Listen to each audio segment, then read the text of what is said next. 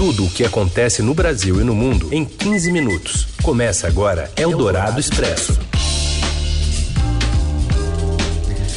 Olá, como vai? Seja bem-vindo, bem-vinda. Começa aqui Eldorado Expresso, o noticiário que reúne as informações importantes no meio do seu dia. Eu sou a Carolina Ercolim e comigo está o Leandro Cacossi. Como vai, Leandro? Tudo certo, Carol. Boa tarde para você, para os ouvintes da Rádio Eldorado. Estamos ao vivo em FM 107,3 e depois o Eldorado Expresso fica disponível para você ouvir em versão podcast no seu agregador favorito. É isso aí. E agora a gente traz para você os destaques da edição desta terça, dia 5 de janeiro. Nova variante do coronavírus chega ao Brasil e Reino Unido dá início ao terceiro lockdown. Enquanto o candidato bolsonarista é cobrado pela Receita, partidos de oposição decidem apoiar Baleia Rossi à presidência da Câmara dos Deputados. E ainda o desafio do Palmeiras na semifinal da Libertadores e a descoberta de um dinossauro brasileiro. É o Dourado Expresso. Tudo o que acontece no Brasil e no mundo em 15 minutos.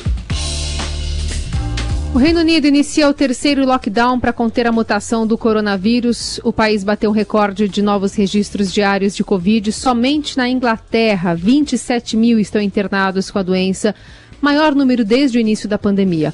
A nova variante, mais contagiosa e presente em 17 países, também já chegou ao Brasil. São Paulo confirmou os dois primeiros casos nesta terça-feira. Para o infectologista Adilson Weinsteimer, o resultado significa que a nova cepa pode estar circulando faz mais tempo no país. Essas duas primeiras cepas identificadas aqui em São Paulo só mostram que o vírus já está realmente em várias partes do mundo e que certamente já, de, já devem estar circulando aqui no país há, há um tempo, não é difícil dizer há quanto tempo isso no momento, né? Porque isso agora que está sendo analisado com mais cautela.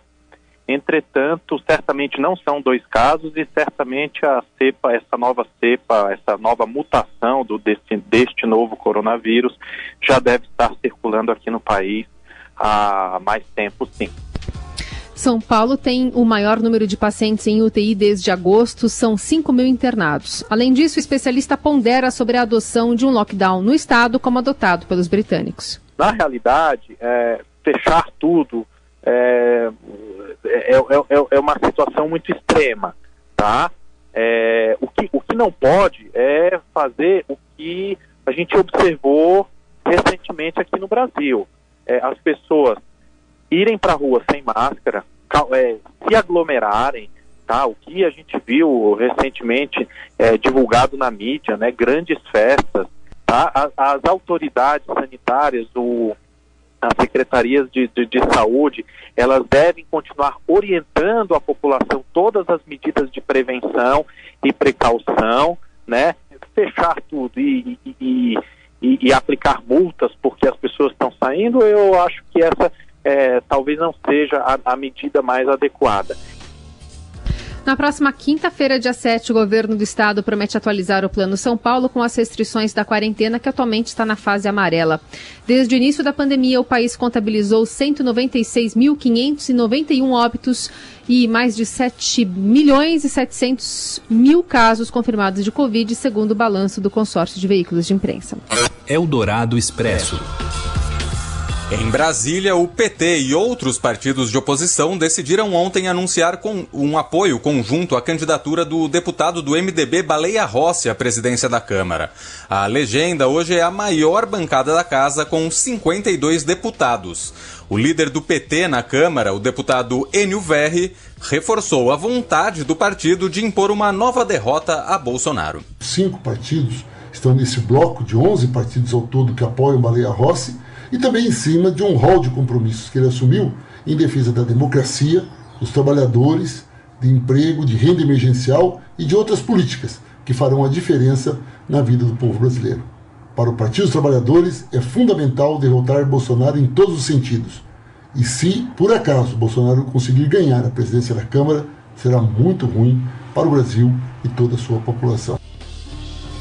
A colunista da Rádio Eldorado, Eliane Cantanhede, comenta que, apesar do apoio, a votação é secreta e, assim, imprevisível. Agora, o Baleia Rossi, é, amanhã, comunica oficialmente, formaliza a candidatura com 11 partidos apoiando e sai viajando pelo país. E o Arthur Lira já sai hoje viajando pelo país, todos eles em contato com governadores e o chamado homem a homem, porque acordo partidário não significa ter todos os votos daquela bancada do partido.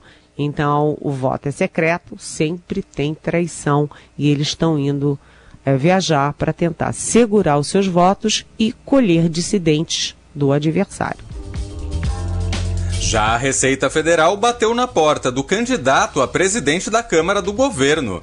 De Brasília, as informações com Lorena Rodrigues. Boa tarde, Leandro. Boa tarde, Carol. O repórter Breno Pires e eu mostramos hoje no Estadão que o deputado Arthur Lira foi cobrado pela Receita Federal por não ter pagado impostos sobre rendimentos irregulares que ele teve naquele esquema da rachadinha. É importante lembrar que Lira é o candidato apoiado pelo presidente Jair Bolsonaro na disputa pela presidência da Câmara dos Deputados. A Receita cobrou dele 1 milhão e 900 mil por ter omitido rendimentos ligados ao esquema da rachadinha, como depósitos bancários que não tiveram origem identificada e verbas de gabinete que foram usadas para pagamento de contas particulares do deputado. A Receita avaliou que o deputado teve um acréscimo patrimonial, portanto, ele teria que recolher imposto de renda sobre esse montante. De acordo com o Ministério Público, Lira foi o chefe de um esquema de rachadinha no Legislativo de Alagoas. Nesse esquema, o político fica com parte do salário dos funcionários de seu gabinete. O MP acredita que Lira tenha tido um rendimento mensal de 500 mil com a rachadinha enquanto era deputado no Estado. Daquela atuação da Receita, Lira recorreu ao Conselho Administrativo de Recursos Fiscais, o CAF, mas teve o recurso negado. Então ele decidiu aderir em 2017 a um refis, ao, ao, Programa Especial de Regularização Tributária, que é aquele tipo de programa que, em que você pode parcelar os débitos, ganha desconto na multa e uma série de benefícios. Para aderir ao, ao refis, ao PERT, o próprio Lira teve que reconhecer que devia o imposto e até hoje ele está fazendo o pagamento parcelado, o que foi confirmado pela assessoria do deputado. Eldorado Expresso. Os inscritos para o Exame Nacional do Ensino Médio 2020 poderão acessar o cartão de confirmação de inscrição a partir desta terça. O documento traz, entre outras informações, o local do exame do Enem, o número da inscrição, a data e o horário em que a prova será aplicada. Eldorado Expresso. Nos Estados Unidos, o estado da Geórgia tem o segundo turno das eleições para senadores. Esse resultado define o controle do Senado e ainda há duas cadeiras em jogo. Caso os democratas vençam essas duas cadeiras, o governo de Joe Biden começará com vantagem, tanto no Senado quanto na Câmara. Enquanto isso, o presidente dos Estados Unidos, Donald Trump, pressiona o vice Mike Pence a não ratificar o resultado do colégio eleitoral na sessão do Congresso que acontece amanhã. A plenária, que é presidida por Pence, deve proclamar a vitória do democrata Joe Biden na corrida presidencial deste ano. O presidente afirmou em curso, né, sem falar diretamente no papel que Pence terá nessa sessão conjunta da Câmara e do Senado, que o seu colega de chapa é um bom republicano, mas que não gostará tanto dele caso ele não faça algo por nós. Algo por nós, entre aspas. Eldorado Expresso.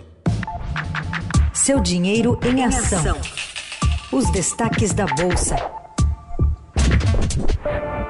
Com Felipe Saturnino. Oi, Felipe, boa tarde. Boa tarde, Leandro, tudo bem? Boa tarde, Carol. Boa tarde. Terça-feira não muito animadora para o mercado brasileiro, Felipe?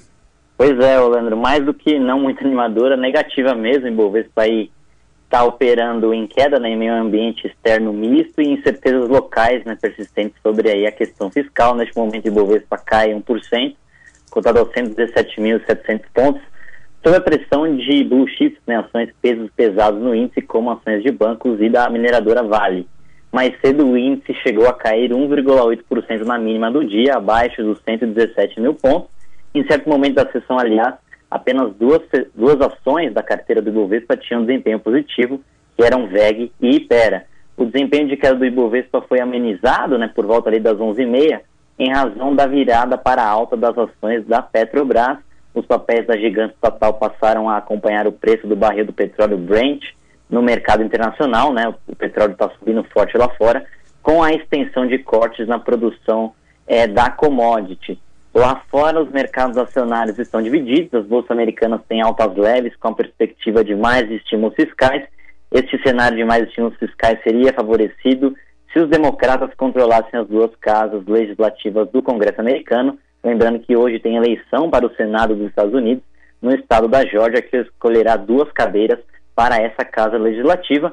Enquanto isso, na Europa, as bolsas caem, né, os casos de Covid-19 por lá geraram um lockdown no Reino Unido, e aí uma perspectiva de um novo lockdown também na Alemanha. Por isso, por volta desse mesmo horário, o dólar sobe 1% para R$ 5,32 na máxima, a divisa superou os R$ 5,35, disparando aí quase 2%.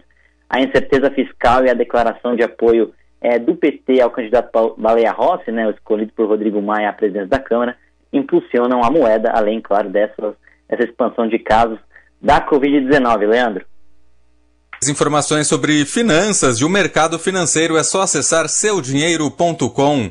Obrigado, Felipe, e até amanhã. Obrigado, Leandro. Até amanhã. Você ouve Eldorado Expresso. E agora a gente vai para a reta final aqui do Eldorado Expresso e falemos de futebol. Palmeiras tem uma maratona pela frente. Quem contar o primeiro desafio é o Rafael Ramos. Olá, boa tarde.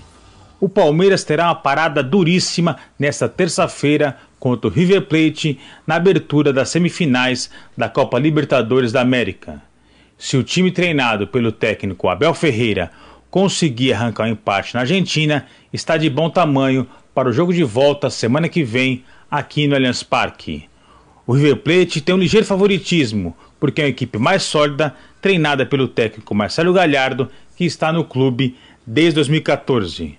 Enquanto isso, no Palmeiras, Abel Ferreira chegou há pouco mais de dois meses e ainda está em processo de adaptação ao futebol brasileiro e também conhecendo melhor o seu elenco. O desafio do Palmeiras, então, será não permitir que o River Plate abra uma boa vantagem jogando na Argentina, e assim o clube terá boas condições para decidir a vaga na grande decisão da Libertadores semana que vem aqui no Brasil. Eldorado Expresso. Querida, cheguei!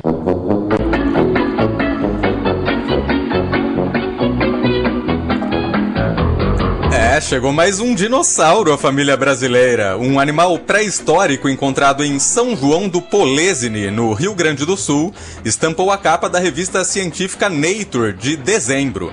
O fóssil foi batizado com o singelo nome de Ixalerpeton polesinensis e viveu há cerca de 230 milhões de anos e foi tema do artigo intitulado Enigmáticos precursores de dinossauros preenchem lacuna até a origem dos pterossauros.